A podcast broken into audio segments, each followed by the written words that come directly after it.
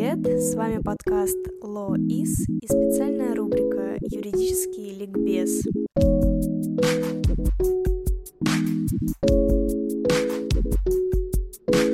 Решили впервые опубликовать два подкаста за две недели. Благо новый формат нам это позволяет. И сегодняшняя тема еще и мотивирует, ибо она интересная, так еще и полезная для каждого геймера. Особенности, если тот любит мир юриспруденции. О да, поговорим о внутриигровой собственности. Казалось бы, определение дано в названии. Это имущество внутри игры.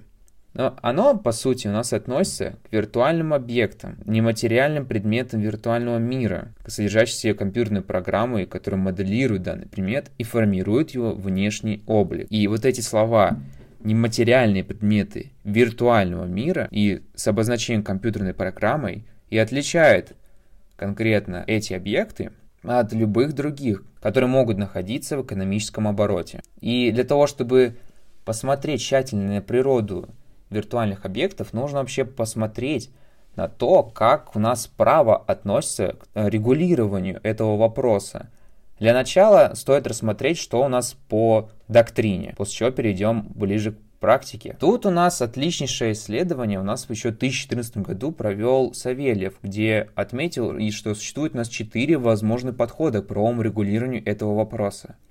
Первый заключается у нас в том, что право в принципе не должно вмешиваться в подобные отношения, то есть связанные с внутриигровой собственностью, так как в процессе правового регулирования возникла бы проблема разграничения игровых и неигровых отношений. Второй. Он подразумевает возможность распространения на объект виртуального пространства норм вечного права. Третий подход.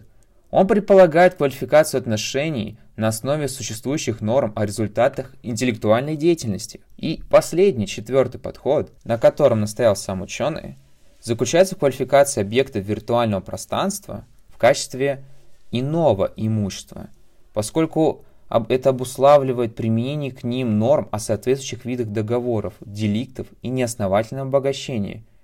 И из этих четырех подходов мы видим общую суть, что у нас есть такой нигилистический больше, который отрицает вообще возможность применения права по отношению к этим объектам. Есть подход с точки зрения норм вечного права. Третий у нас был подход, связан с интеллектуальной деятельностью, что непосредственно, да, с ней связано, и мы это далее рассмотрим. И четвертый подход, который рассмотрел внутриигровое имущество в качестве иного, он применялся также по отношению к блокчейну и цифровым валютам как таковых в доктрине.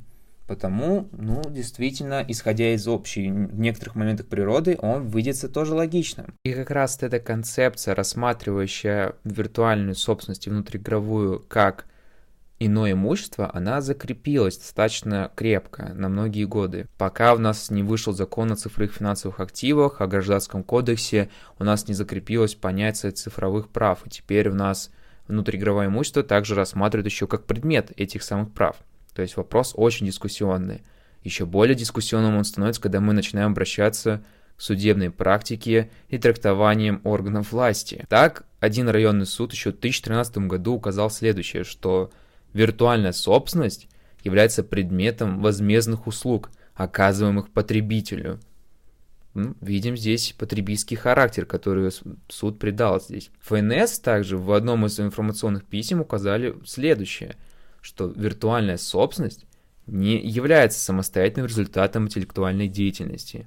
Либо даже если она является таковой, это не отменяет того обстоятельства, что параллельно игровая компания предоставляет дополнительный игровой функционал за деньги, как услугу. Как видим, в итоге это все образует комплекс различных определений и трактовок, как что применять к этому. При этом также имеется ряд дел, когда суды применяли нормы главы 58 Гражданского кодекса относительно игр и пари к отношениям, связанным с видеоиграми – Потому что, да, действительно, там порой присутствует характер отношений, какой указан в данной главе Гражданского кодекса, но все же, как мы видим и как видят практикующие юристы, это не самый здравый подход относительно этого имущества. Еще веселее все становится, когда у нас возникали дела с хищением внутриигрового имущества.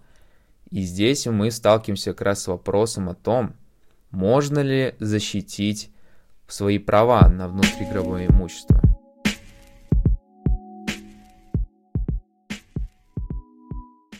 Хочется рассмотреть позицию нидерландских юристов и, соответственно, судов этой страны, где они точно обозначили, что виртуальную собственность необходимо защищать наравне с собственностью так называемого объективного мира, поскольку туда вкладываются деньги, усилия собственника.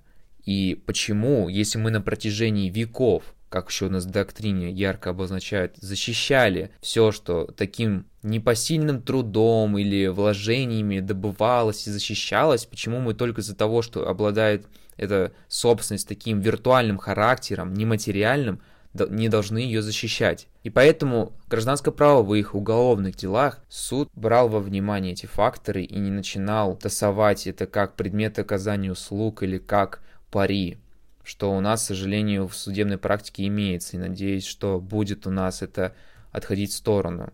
Китайские суды тоже была практика, когда вставали на сторону игрока, потерпевшего убытки в связи с противоправной деятельностью его сторону или же злоупотреблением прав одного из других игроков. Но был случай, когда китайский игрок обратился в полицию из-за того, что он верил своему другу виртуальное имущество – тот его растратил, выходить на связь не стал, разрешать этот конфликт. И игрок обратился в полицию, чтобы разобраться с этой ситуацией, поскольку друг не собирался. Полиция же, из-за того, что это виртуальное имущество, да и с оценкой возникли проблемы, отказали игроку э, в том, чтобы рассматривать в дальнейшем, ну, вообще возбуждать уголовное дело. И в итоге игрок учинил над своим другом самосуд и убил его. И это показатель, например, того, как неправильное отношение к серьезности этой проблемы защиты и внутриигровой собственности может привести к таким последствиям. Зарубежная практика, если ее дальше изучать и развивать, говорит нам о том, что к внутриигровой собственности необходимо применять нормы реального права, о том, что это имущество, его необходимо защищать, поскольку в него были вложены усилия и деньги или все это вместе. И это подход положительный. Этот подход не осваивается на непонятном размывчатом толковании или вовсе применении норм об играх и пари. К сожалению, данная тенденция в судах у нас, стоит отметить, негативная, но с годами она поправляется. И чтобы не доходило дело до суда, все-таки необходимо пробовать защищать свои права до этого. Ныне это очень хорошо развивается в тех же альтернативных способах разрешения спора. Но поговорим немного необычных таких способах. Как можно защитить свои права на внутриигровую собственность? Дело в том, что мои права так уже были нарушены. Меня обманули и украли большинство моего инвентаря в онлайн-игре Dota 2. Это было очень давно, мне было лет 13, меня обманули просто с квитанцией какой-то по плате на WebMoney, который мне прислали. Я думал, что все, вот мои 300 долларов за мой инвентарь на 150, я богат, я богат. Но глупый маленький, я был обманут. Но я никак не смог в итоге защитить себя. Просто бесился, рассказывал об этом взрослым, и ничего не могли с этим поделать. Хотя можно было предпринять следующее действие.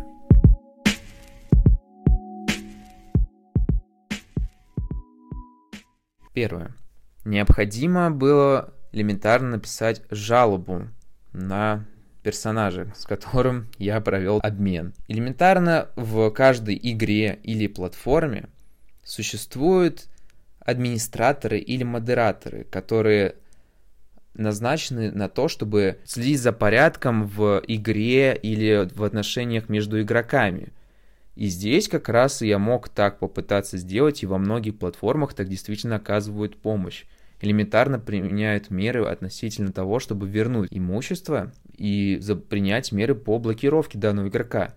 Поскольку каждый из нас, кто начинает играть ту или иную онлайн-игру или на той или иной площадке регистрируется, принимает огромный перечень правил пользования, которые направлены на то, что если кто-то их нарушает, то к нему могут быть применены соответствующие санкции.